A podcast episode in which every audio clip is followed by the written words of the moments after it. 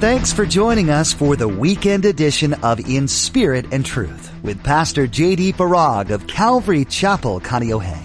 Each Friday and Saturday here on In Spirit and Truth, Pastor J D shares a Mideast prophecy update from an Arab perspective as he connects the dots of current events geopolitically with last days prophecies biblically. It is our belief that the next event on God's prophetic clock is the rapture of the Church of Jesus Christ. It's our hope that these Bible prophecy updates will not only ready you and steady you for His return, but that they will also encourage you to share the gospel with others in order that the rapture will not be as a thief in the night. Testimonies continue to pour in about how God is using the Mideast prophecy updates. Today, Pastor J D shares with us a touching story and a prayer request from a listener. It's exciting to know that God's kingdom is being expanded. As you listen, pray about who you might be able to share this message with. It's possible through the mobile app. Now, don't forget to stay with us after today's prophecy update to learn how you can become a Facebook friend or watch the weekly prophecy update on YouTube. Now, here's Pastor J D with today's prophecy update as shared on July twenty-ninth, twenty eighteen.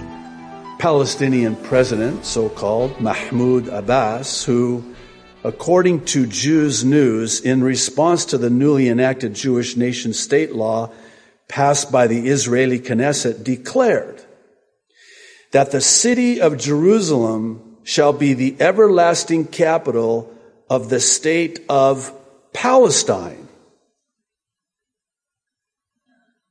and that, get this, no peace or security, peace, security will prevail unless the city remains as such. In a statement, he said the new law will not change the historical situation of Jerusalem as the capital of the occupied state, occupied state of Palestine, and will not discourage our people from their legitimate struggle, Mein Kampf,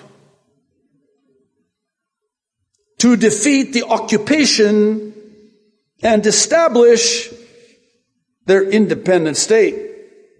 He affirmed that the right of the Palestinian people to return to their land, their land, is a sacred and unshakable right guaranteed by international law, foremost of which is Resolution one ninety-four, which affirmed the right of the return of Palestinian refugees to their homes.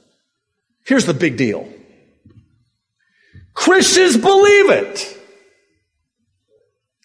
Illiterate, biblically, Christians by hook, line, and sinker, this propaganda. This lie.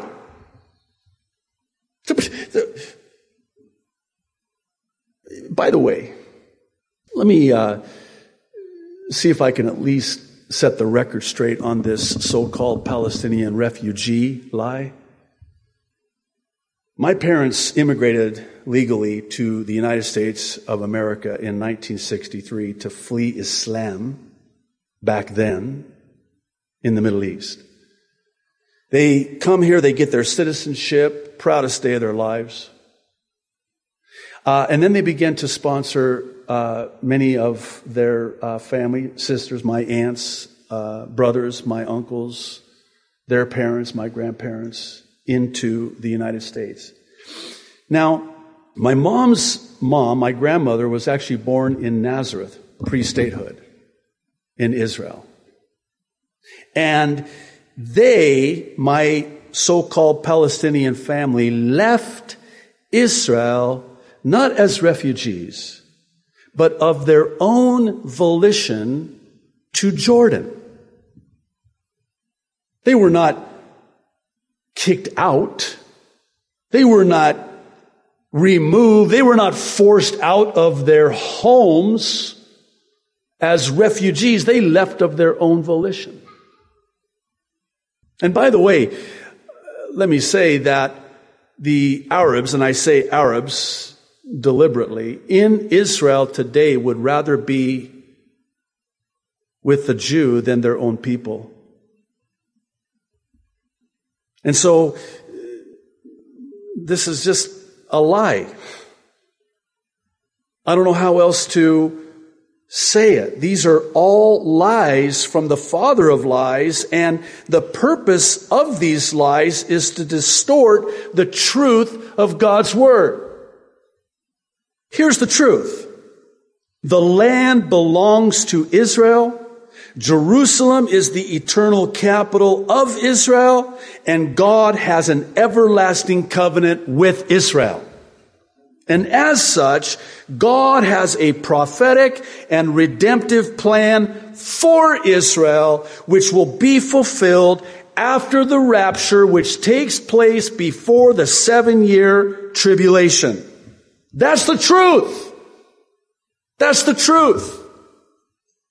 And you'd be hard-pressed to proclaim that truth in a world today that is believing the lie. Interesting. Second Thessalonians chapter two, the Apostle Paul said, because they've rejected the truth, they'll believe the lie. God himself will send this powerful delusion, this strong delusion. Why? Because they've rejected the truth. I've heard it said this way. When you reject the truth, you open yourself up to the most bizarre of lies. When you reject the truth. And this is the truth. Here's where I'm going with all of this. We have the truth. Right? And we have the answer, right? And we have the hope. Now here's the question, and I'm not, please, the Lord knows my heart. I'm not trying to get up in your grill. I'm not trying to get in your face. I'm not trying to beat anybody up. But I do have to ask this question. What are we going to do with it? Are we going to bury it? Are we going to hide the light under a basket? Or are we instead going to give an answer to everyone for the reason we have this hope? What are we afraid of? Well, I'm I'm I'm afraid of what they might think of me. I'm sorry, but do you know what they really think about you already? I mean, is it that we're afraid that they're going to reject us and not like us? You know, you've probably heard many liken this to having the cure for cancer, but not sharing it. Here we have the cure for the cancer of sin, and we're not sharing it. Jesus is the cure. Jesus is the answer. Not just for the world globally, but for all of us individually, because Jesus is the way, the truth, and the life. I happened upon an interesting article in the Washington Times, of all places. It was in the family uh, faith uh, section of the uh, publication, but it was about how the Bible remains a fixture in American culture and lifestyle. This, according to the State of the Bible Report, which is an annual poll conducted by the Barna Group. Listen to this. The results show that despite shifting cultural trends, Americans still read the Word, and it remains a powerful, transformative tool in their life. Two-thirds of Americans express at least, and I want you to listen very carefully to this, some curiosity to know more about what the Bible says. Oh. A similar number of adults, sixty-three percent, are interested in knowing more about who Jesus Christ is, the survey said. Just over half of adults who used the Bible in the past week, fifty-three percent, say they give a lot of thought to how it might apply to their lives. Oh my goodness. Did you hear that? They're curious. They're, they're asking questions. They want to know more. Who's going to tell them more? Who's going to answer their, their questions, their curiosity? I share this for two reasons. First, I think we do err greatly in underestimating the power of God's Word. You know, all we have to do is broadcast the seed. The soil upon which it falls is not our responsibility. That's between them and the Lord. Some of it's going to fall on good soil. Some of it's going to fall on not good soil. But we're to broadcast the seed as the farmer broadcasts the seed.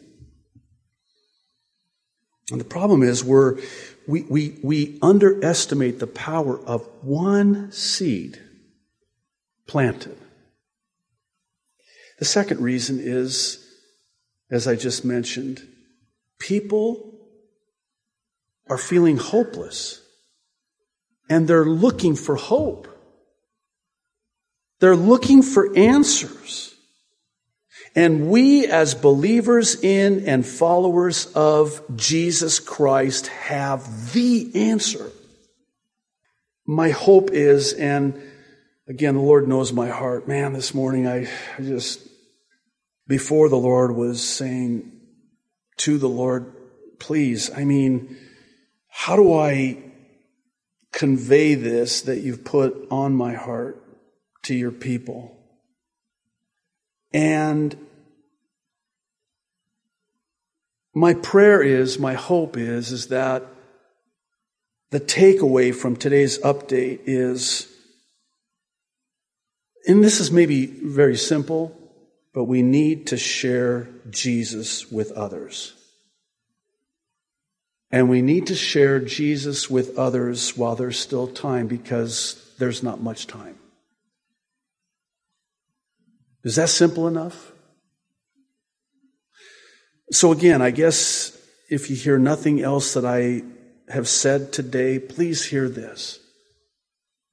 While there's still time, we need to share Jesus with people who are looking for hope, because Jesus is the only hope. If you'll just indulge me for a, a bit longer, I want to share something that I think will really encourage you, especially as it relates to sharing Jesus with other people. You see it there on the screen, and it's a blog written by Justin Lucero, who is a pastor in Japan. In the mid-eighties, he writes, a man named Timothy Kim Harris, known simply as Kim, a mechanic in Hawaii who was going through his own share of hardships, shared the gospel with one of his co-workers and led that man to Christ. His co-worker was also going through difficulties in his marriage, but through the grace of God, the co-worker's life was changed. His wife was saved, their marriage was saved, and their third child was born soon after, and many of their family members were saved. The co-worker's name was Fred. Fred and his wife, Karen, pictured here, raised their children to love and serve the Lord, always bringing them to church, teaching the Bible at home, praying together, and always doing things with the church family and relatives. The oldest son was a good kid, but soon became the prodigal son, doing many terrible things. but because he was raised in the ways of the Lord and believed in him since childhood, the Lord didn't let him go. Boy, is that not our Ephesians teaching right there, huh? Instead, he safely brought the wayward son back home where he belongs. That son started serving in youth ministry and eventually became a missionary in Japan and is now in the midst of planting a church. Fred and Karen are my parents, and I am the prodigal son, pictured here with his wife. Over thirty years ago, Kim shared the gospel with my dad, and they lost touch. Both all, always wondered what happened to each other. Kim went to heaven on July fourteenth. My parents were watching their old pastor. That would be me, old and a pastor. I don't think that's what he meant, but oh well. I needed to insert some levity there. We were watching their old pastor from Hawaii preach online, and they realized that the guy the pastor was talking about was the same guy that led my dad to Christ. So they contacted Pastor J D and was able to share the story with the family at his funeral. I wish he could have known, was the thoughts that both sides had, but I'm sure he knows now. And we'll get to meet him one day in heaven as well. If his family ever gets a chance to read this blog, I just want to tell them that I am so thankful that Kim led my dad to Christ, because through that, more people were led to Christ, including me. And I have led people to Christ because through that, more people were led to Christ, including me. And now a Japanese church was just planted this February as a result of Kim's love for my dad, which came from his love for Christ. Kim's fruit of personal evangelism will continue, just as he was the fruit of someone else who was the fruit of someone else. The sharing of the gospel to my dad was a simple act of love that went a long way and is still going. By the way, I, Paula, who's here, I had her permission to share this. He goes on to write, our prayer as a new church is that we will see fruit like this from each and every person. We never know how our small efforts can change this world. So do things faithfully, because God will multiply our little efforts into God-sized fruit. I like that. So that God will receive all the glory. Also, for those reading, please pray for my dad. His health is not so great and he will need very special care. I am a fruit of my dad's personal evangelism to our family. I am thankful to him as my dad, but also as a person who taught me how to lead my family as a Christian husband and father. And I am hoping and praying that my dad's best and healthiest days are still yet to come. Will you join me in prayer for him? A simple act of love can go a long way, and prayer is definitely an act of love. Love and aloha, Justin. Maybe it goes without saying, but this is why at the end of every update, we share the gospel of Jesus Christ. You never know. You never know. What is the gospel? The gospel is that Jesus Christ was crucified, buried, and rose again on the third day and is coming back one day. We don't know the hour or the day, but we can know Jesus in a saving way, so that on that day, when he comes, we'll be ready. That's the good news, which is what the word gospel means. I want to share lastly the A B Cs of salvation. This is very simply how to be saved in the form of an acrostic, with the A being for admit, that you're a sinner, or acknowledge your sin and your need for the Savior. Romans three ten says, there is no one righteous, not even one. Romans three twenty-three says, all have sinned and fallen short of the glory of God. We were all born sinners, which is why we must be born again, Jesus said, to enter the kingdom of heaven. Romans six twenty-three says, for the wages of sin is death, but the gift of God is eternal life in Christ Jesus our Lord. That's the A, and here's the B. The B is for believe in your heart that Jesus Christ is Lord. This is Romans ten, nine and ten. It says, if you believe in your heart that God raised Jesus from the dead, you will be saved. And then the C, lastly, is for call upon the name of the Lord. This is what Romans ten, nine and ten also says. If you confess with your mouth Jesus is Lord and believe in your heart that God raised him from the dead, you will be saved. For it is with your heart that you believe and are justified, and it is with your mouth that you confess and are saved. And then Romans ten thirteen, it says, all who call upon the name of the Lord will be saved. Loving Heavenly Father, how is it possible for us to thank you enough for the free gift of eternal life paid for in full by your only begotten Son because of your love for us in the world? Lord, thank you that whosoever would believe on him, call upon him, that they would not perish in hell for all eternity, but have everlasting life with you in heaven. Lord, I pray for anyone who has never called upon you, that today would be the day of their salvation. That you have brought them to this moment, this time, this day.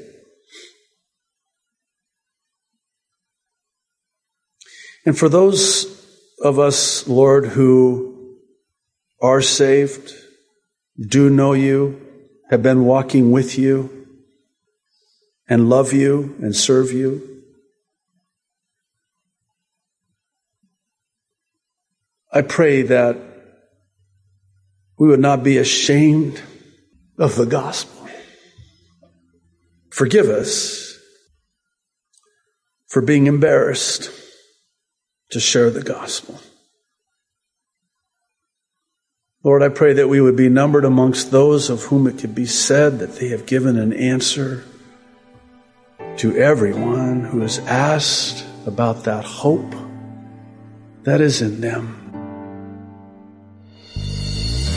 Thanks for joining us for this special edition of In Spirit and Truth with Pastor J D. Farag of Calvary Chapel, Kaneohe. Now, it's so important that you hear the purpose behind these prophecy updates that Pastor J D shares. The purpose is to see people just like you come to a saving knowledge of Jesus Christ. When you're right with the Lord, you'll be ready for the Lord and His soon return. You can do this by first admitting you're a sinner, that you've broken God's perfect law. Second, you need to confess that there's nothing you can do to fix this. You can't attend church enough, you can't pray enough, or give enough money. There's nothing you can do to atone for your sins. Third, you must realize that there is someone who can. His name is Jesus Christ, and He is the Savior of the world. He gave His own life so that you wouldn't have to experience the penalty for your sins, which is death. Please, if you're listening today, receive Jesus as your Lord and Savior and escape the realities of the prophecies that are being fulfilled all around you. For more information about what it means to be born again into the kingdom of God, log on to In Spirit and Truth Radio dot com and select the New Believers option. Again, that web address is in spirit and truth radio dot com. Now, in the next edition of In Spirit and Truth, Pastor J D will be teaching through God's Word just like he does Monday through Thursday. And then don't forget to join us next Friday and Saturday for another timely prophecy update. Until then, may God bless you and keep you in his love.